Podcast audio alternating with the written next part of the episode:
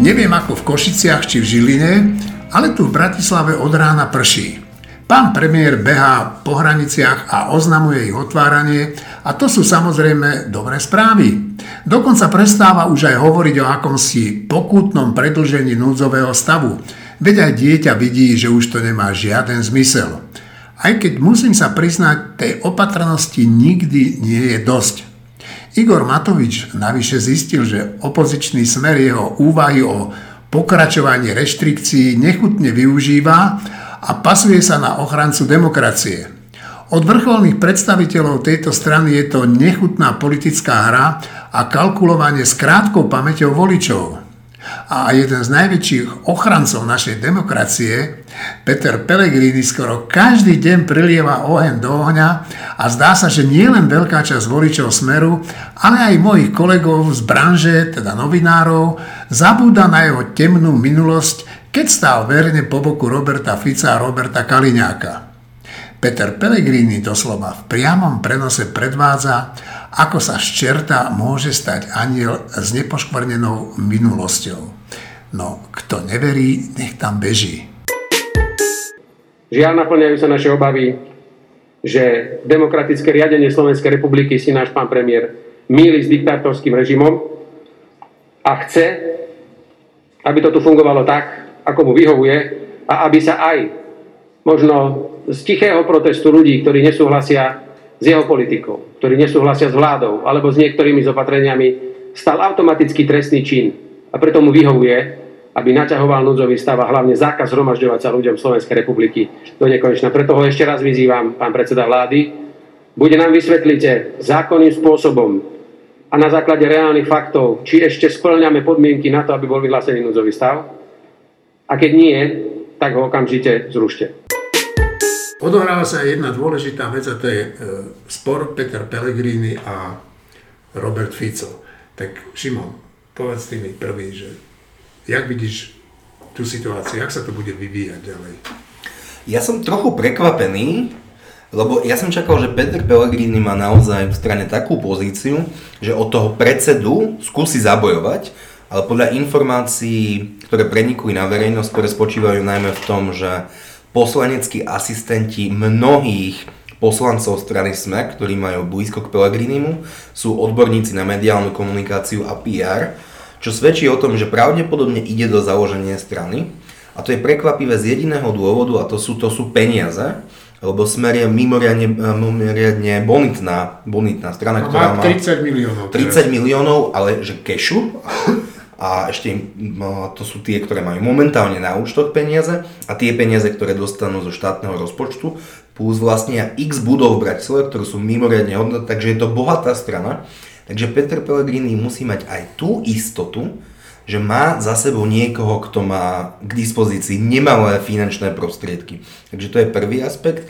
A druhý aspekt, čo je podľa mňa veľmi dôležitý a nevyšle dobrý signál voličom Petra Pellegriniho, že on odchádza úplne bez boja, napriek tomu, že tie karty nemá rozohraté zle a radšej založí novú stranu, čo je také porazenecké, ale to pri Pellegrini nie je tak prekvapivé, veď on sa častokrát správal mimoriadne submisívne voči, voči Robertovi Ficovi a plnil akékoľvek ponuky, ktoré, ktoré mal. No, ja by som ale e, celkom s tebou nesúhlasil. Ja si myslím, že Pellegrini vyhodnotil tú situáciu úplne logicky a tak, ako tá situácia je, že nemal by šancu v tom súboji vnútrostranickom s Ficom, žiadnu, tak na čo strácať energiu tým, že sa budem dohadovať s niekým, že či s ním bude zajtra, o mesiac alebo o pol roka. Proste toto nevidím, že ako, ako jeho chybu. Ja si myslím, že to vyhodnotil dobre, on si e, teraz založí novú stranu a už bude sa môcť definitívne tváriť ako ten, čo nie je smer, že je iný. Martin Mojžiš. Ja si myslím, že sa mu nikdy nepodarí tváriť sa ako že je smer, keď tam bude mať Žigu, Rašiho, no jasné, však, eh, Sakovú a takéto, takýchto ľudí. Ale ja si myslím, že sa to vyvíja geniálne, celý ten rozpad smeru, že to je, že to je vynikajúce, že to, že on odtiaľ odíde a založí druhú stranu, je najlepšie možné riešenie. E, e, oslabí ten smer.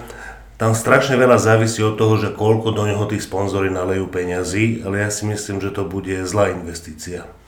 Že on pôjde stále dolu a dolu a dolu. Nie je premiér, bude síce akože opozičný, opozičný uh, líder. líder možno, akože, ale to je, ako ja si myslím, že, že, to, že on bude klesať a klesať a klesať, tým pádom tie prachy, ktoré oni do neho budú nalievať, budú tiež klesať a ja si myslím, že to nie je do budúcnosti nebezpečná strana a smer bude oslabený, pôjde ešte nižšie.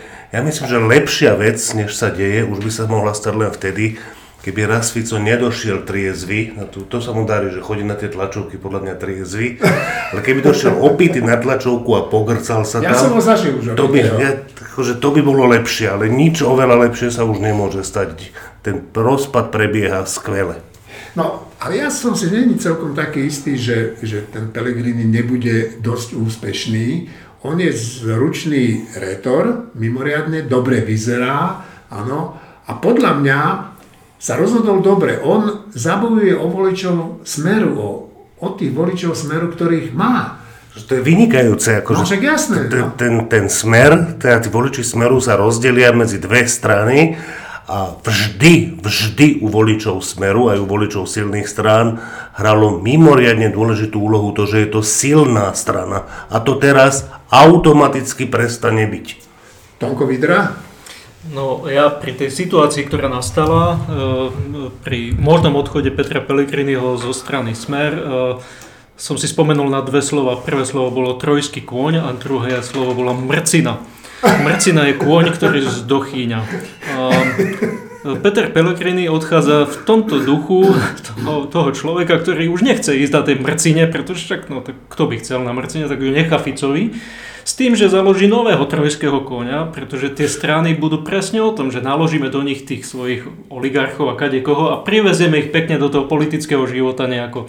Takže budeme mať, ako hovorí Martin, druhého, e, v tomto prípade trojského konia, budeme mať dve strany, ani jedna, ani druhá nebude poriadne silná ale nejakých tých ľudí sa, sa vo vnútri tých strán tam podarí predsa len nejako prepašovať. No tak, tak to, to ja by som povedal k tejto situácii. Uh, Šimon? Petrovi Pellegrinimu sa ale stane tým pádom ešte jedna vec, že on prestane byť podpredsedom parlamentu s vysokou pravdepodobnosťou, lebo tá, myslím si, že táto koalícia dokáže politické dohody držať a tá politická dohoda je, že podpredseda parlamentu prináleží strane Smer, a ja si dokonca myslím, že je spravodlivé, aby to smeru ostalo. Takže on trochu ten mediálny priestor aj stratí, ale asi si ho bude vedieť získať iným spôsobom. Je zaujímavé pozrieť sa aj na analógiu, ale s neporovnateľne slabším kádrom, ktorý je Tomáš Drucker. Tomáš Drucker tam tiež naliali sponzory, veď on mal masívnu kampaň. Ja mám vážne pochybnosti o tom, e, či tá kampaň naozaj stala tak málo, ako deklarovali na svojich transparentných účtoch. A ono to nefungovalo. A my sme mali asi pred dvomi, tromi mesiacmi, alebo ešte, možno ešte dávnejšie pred voľbami, taký rozhovor s Grížom Mesežníkovom, ktorý tvrdí, že Smer dokáže nahradiť, a použijem termín, ktorý použil on, len kryptokomunistická ľudácka strana, a to úplne Pellegrini nezapadá do tohto profilu, takže ja tiež mám tendenciu veriť tomu, čo povedal Martin, že to vôbec nemusí byť také úspešné, ako sa ukázalo v tom prieskume, prieskume agentúry Focus, kde sa vidí ten prieskum mimoriadne zvláštny, ja nechápem, že tieto dve strany by mali dokopy 30%, skade tých voličov tam nahnali. Tomko Vidra? No, eh, ono asi to, čo k tomu treba povedať, je, že naozaj ten smer vznikol ako strana, ktorá je založená na silnom vodcovi. A to Pellegrini nebude mať, e, ak bude chcieť byť taký ten e, za toho milého, pekného, dobrého, tak proste to, to nie je tá Mačovská. Mačovská, alfa samcovská povaha, ktorú Fico mal, ktorú mal Mečiar, proste to tam nie je, to tam nevidíme. A tak v tomto áno, v tomto môže to byť veľmi riskantný pro, projekt. Dnes je už viac ako isté, že zo Smeru spolu s pánom Pelegrínim odíde aj čas členov predsedníctva a viac ako 10 poslancov.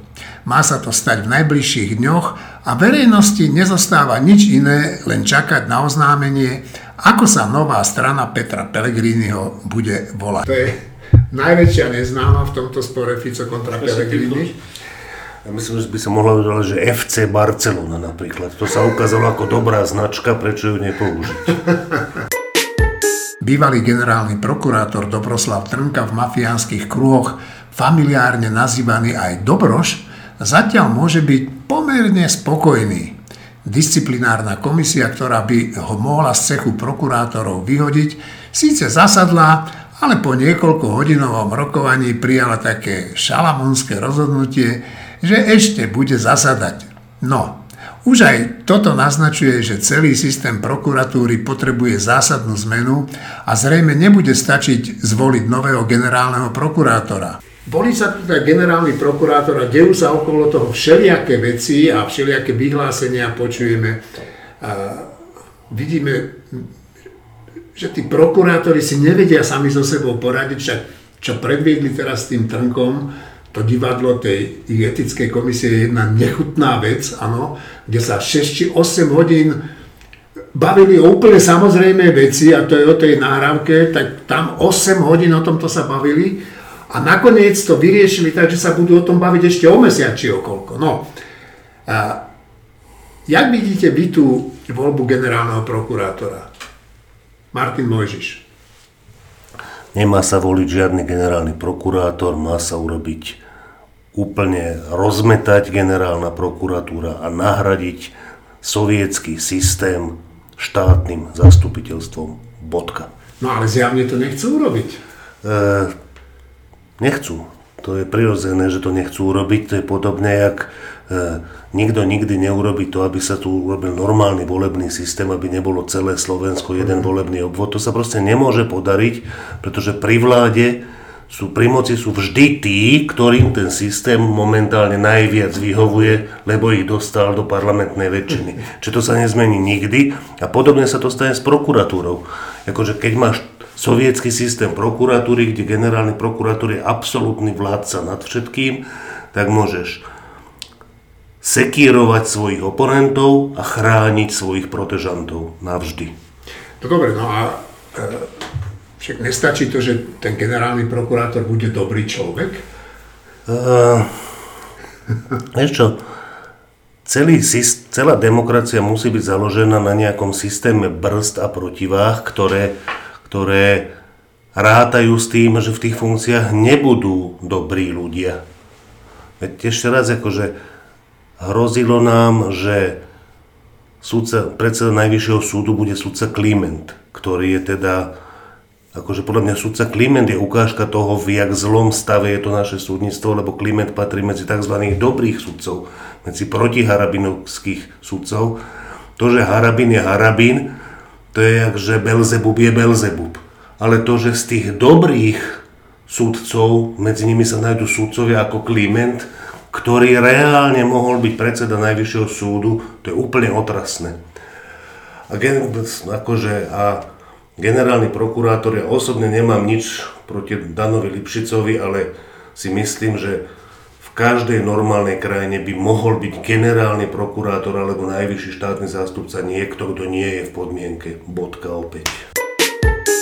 Obec Vinosady sa do krátkých dejín zapíše tým, že do zámku, ktorý vlastnia utajení sponzori Smeru, chodí na rehabilitácie bývalý premiér Robert Fico. Nikto nevie, či za služby rehabilitačných pracovníkov poctivo platí, alebo ich dostal tak nejako gratis ako prejav nehynúcej vďaky za to, že celé roky plnil aj tie najtajnejšie želania našich e, barónov finančných. Bol to on, kto sa celé roky staral o to, že ich cesty k lukratívnym štátnym zákazkám boli vyčistené lepšie ako diálnica Pribina. Občania Slovenska sa vo štvrtok dozvedeli skutočne šokujúcu informáciu. Pod pozemkami bývalej chemickej továrne, ktorú sme my obyvateľia Bratislavy poznali pod menom Dimitrovka a dnes sa volá Istrochem, je obrovská skládka mimoriadne nebezpečných látok. Tá sa pomaly a nezadržiteľne približuje k najväčšiemu zdroju pitnej vody na Žitnom ostrove – Zarážajúce je to, že o tejto ekologickej bombe majiteľia Istrochemu vedeli, ale správu o tom nechali na 10 rokov utajiť. A viete, kto za tým utajením stál? No súčasný premiér Českej republiky. Viac o tom povie ekologická aktivistka Tamara Pohlová. Vyšli na povrch úplne šialené veci, však my všetci sme vedeli, že, pardon, že chemické fabriky znečistujú, no ale teraz sme sa dozvedeli úplne šialené veci o jednej veľkej chemickej fabrike, ktorá je tu ešte čias komunizmu, ale kto, ktorá je v súkromných rukách a to, na čo ste prišli, je šokujúce, tak na čo ste prišli? Je to skutočne tak, len včera sa vlastne otajnila po desiatich rokoch celková správa z prieskumu, ktorý sa vykonával v rámci areálu e, spoločnosti dnes Istrochem.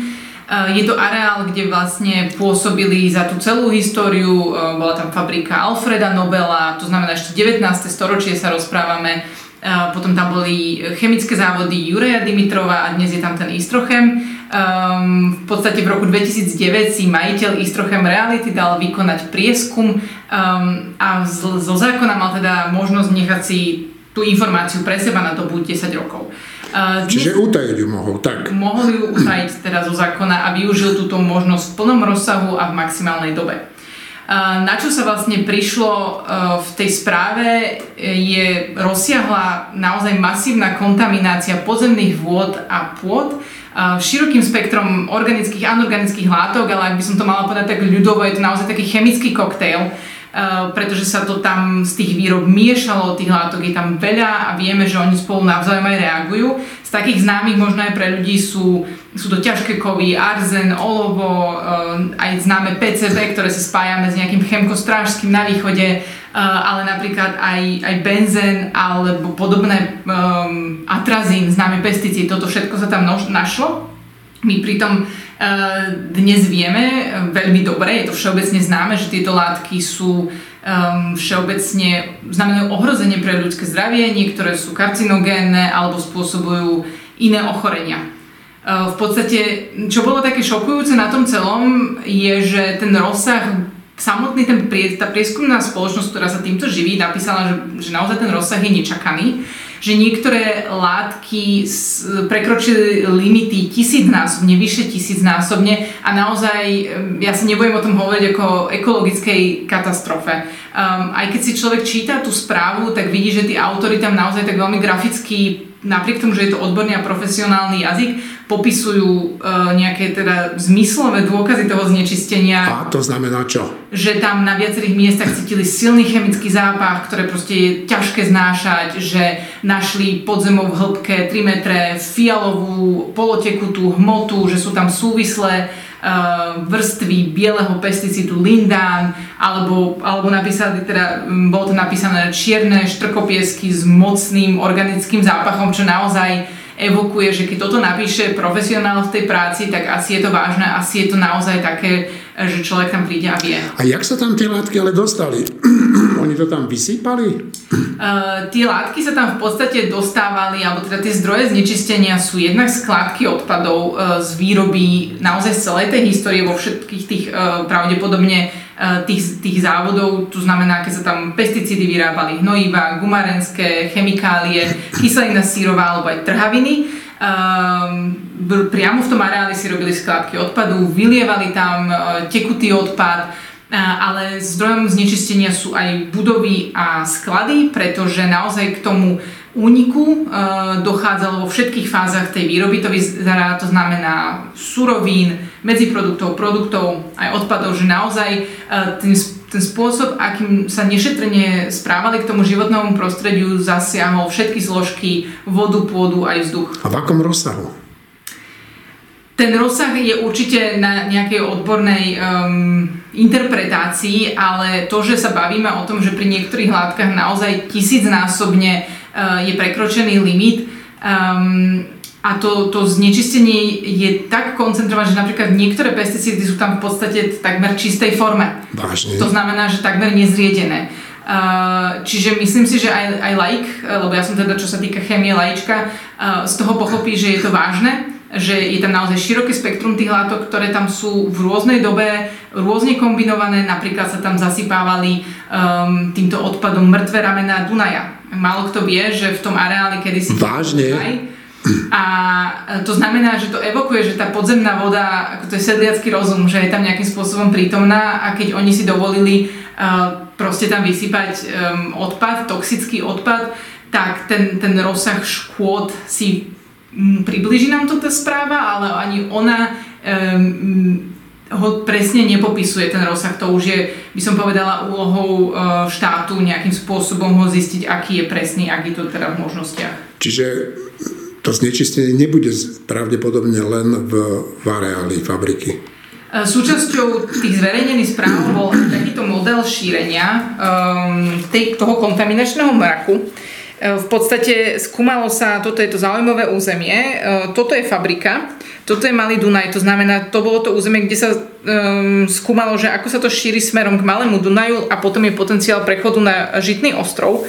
Um, pre každú látku je tá rýchlosť, ako sa šíri, aj, aj to trošku akoby, odkiaľ to pochádza v, tej, v tom areáli rôzna. Toto je teda e, iba pre jednu skupinu chloridov, e, toto je ukážka za 20 rokov, ale my sa bavíme o tom, že tá správa samotná je 11 rokov stará. Tu máme napríklad vodnú plochu Kuchajda, tuto niekde sa nachádza Trnavka, tu je Vrakuňa, kde vlastne sa nachádza druhá skládka, alebo teda skládka tiež pochádza priamo z areálu tá známa Vrakunska ale teda podľa všetkých tých informácií vyzerá, že táto je násobne horšia. Uh, že aj ten odhad, koľko to asi bude stáť, um, je, teda, je teda výraznejší. Ako likvidácia? Likvidácia, koľko, áno. Koľko? Uh, minister sa dnes vyjadril, že sa odhaduje, že to môže byť až 350 miliónov a v priamu správe sa popisuje, že ak by v podstate sa začalo s tou sanáciou, ktorú oni um, odporúčajú najrozsiahlejšiu a najnákladnejšiu, pretože sme predsa v hlavnom meste, v okolí sú obytné zóny. Uh, a na Žitnom ostrove. A na Žitnom ostrove, presne tak, tak, že by to trvalo až 8 rokov. No a čo by to predstavovalo? Čo by sa muselo diať? V podstate um, to je aj také zaražajúce, hej, že tá správa bola utajená, ale oni už vtedy urgovali, aby sa v podstate okamžite začalo z... Oni, to je kto oni? Teda tá firma, ktorá vykonala, aha, aha, aha. vykonala tú, ten prieskum. To odporúčanie bolo i hneď akoby začať s očerpávaním tých najaktívnejších látok, ktoré ešte môžu tú kontamináciu nie že sa šíri, ale že, že prispievať k nej ďal, nejakým ako ďalším spôsobom, že to zhoršujú. V druhom kroku, aby sa teda vybudovala rozsiahla vodotesniaca v podstate bariéra, aby vlastne ten mrak sa uzavrel, aby sa nemohol šíriť ďalej.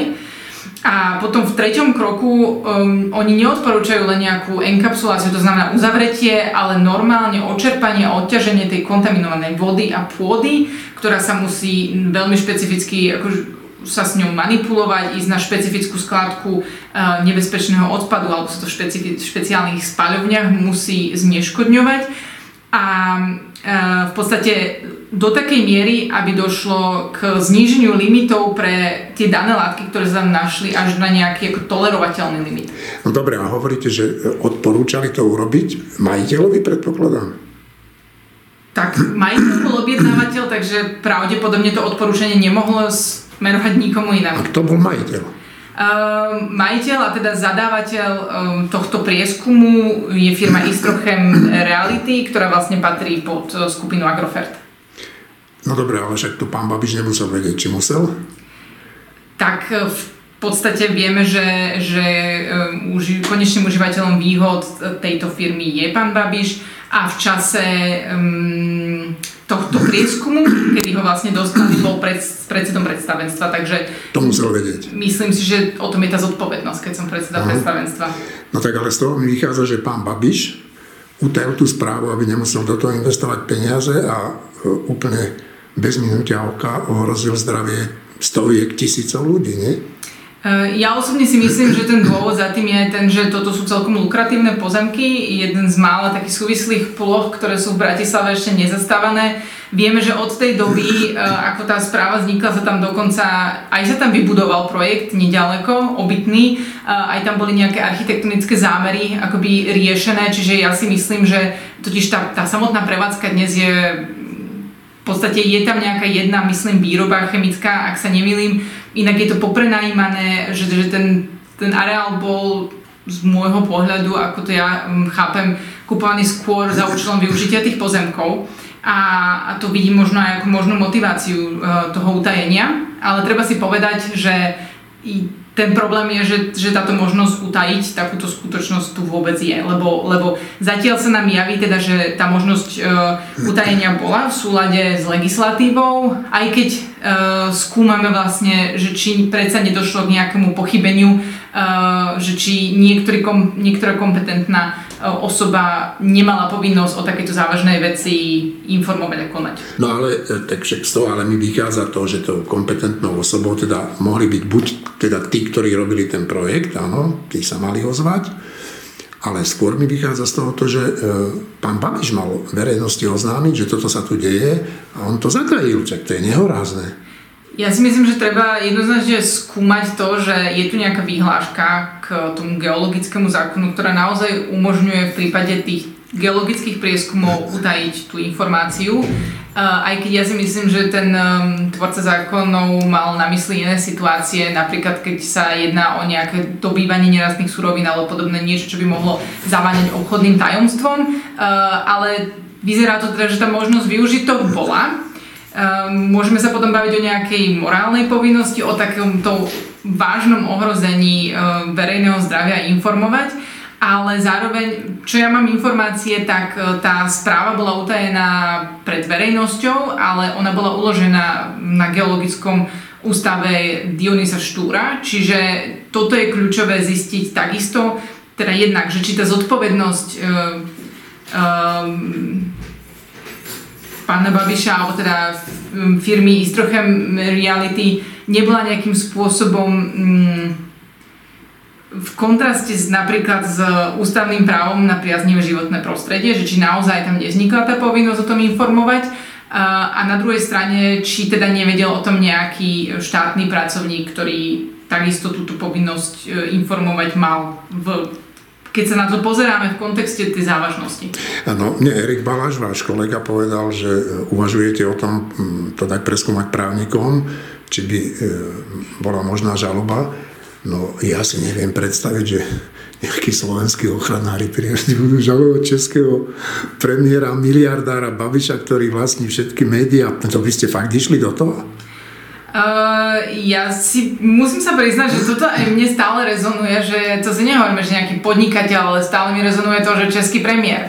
Uh, no na druhej strane ja sa na to pozerám ako na vec, uh, aký je tu problém, dáme si vypracovať tú analýzu a ak naozaj zistíme nejak dôvodné, ako tú pochybnosť, že, že, že um, tak to, to trestné podanie, teda trestné oznámenie určite budeme zvažovať.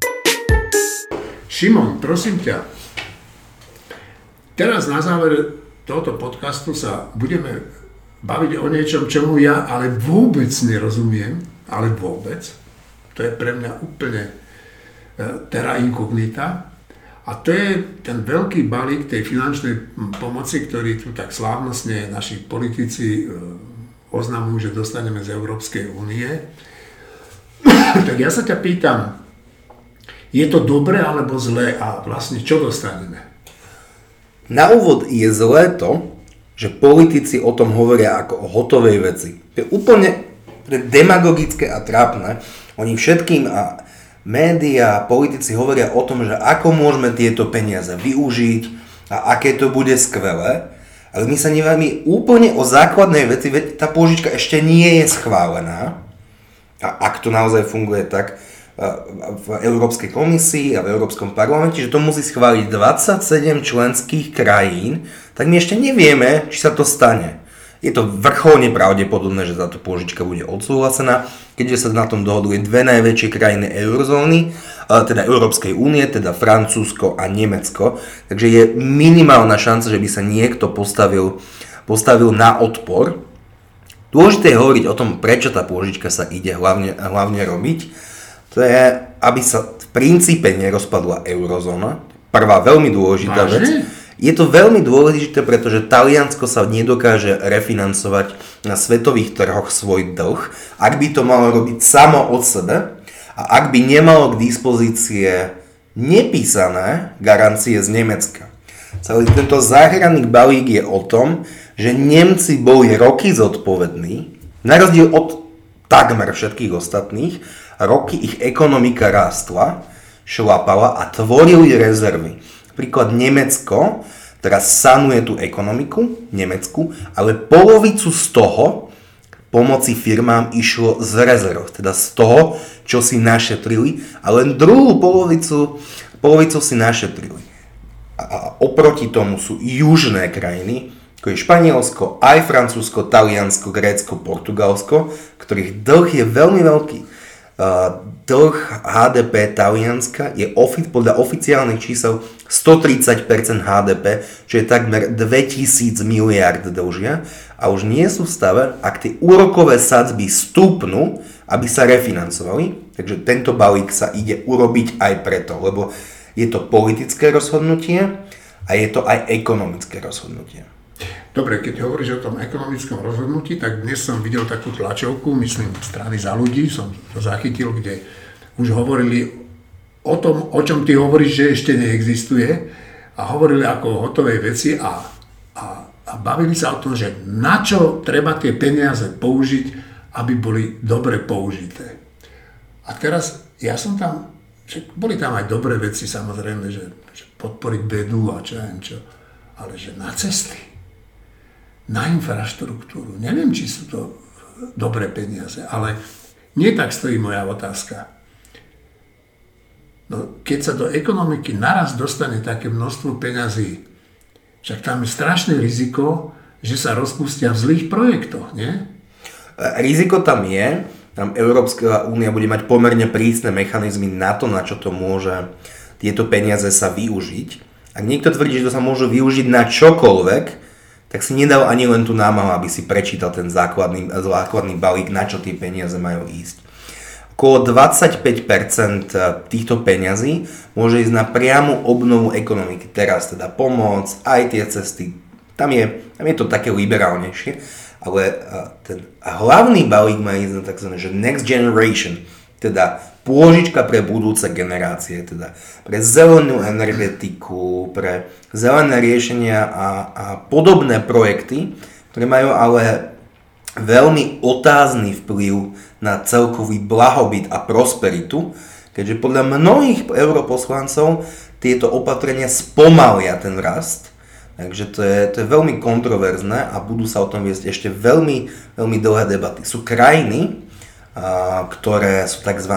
škrtiteľe a neškrtiteľia. Škrtiči. Škrtiči, že sú veľmi monetárne zodpovedné. Sú to v drvivej väčšine, sú to severské krajiny a Rakúsko, ktoré sú veľmi opatrné. Šetriči. Šetriči, áno. Tak. Šetriči, takže Rakúsko, Švédsko, Dánsko sú tie zodpovednejšie krajiny, ktoré hospodária lepšie, nemajú takú inklináciu k dlhom, k dlhom ako je ten juh. Ale čo je na tej pôžičke že úplne najdôležitejšie, je, že to je počiatok a len krajšie pomenovanie eurobondov, teda de facto spoločné európske dlhopisy a spoločné ručenie za dlhy.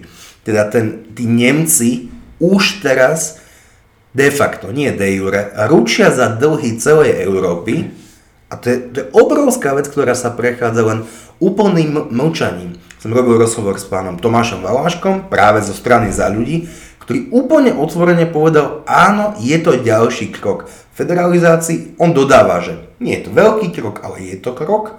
Naozaj to k tomu speruje, že tá federalizácia sa bude, bude, bude prehlbovať, lebo keď už raz ručíš za spoločné dlhy, to nie Jasne. je také, že to vezmeš späť, to už nejde späť, takže toto je najväčšia vec, ktorá sa tu udiela za veľmi, veľmi dlhé obdobie v Európskej únii. Že je to veľmi uh, vec, ktorú potrebujeme sledovať.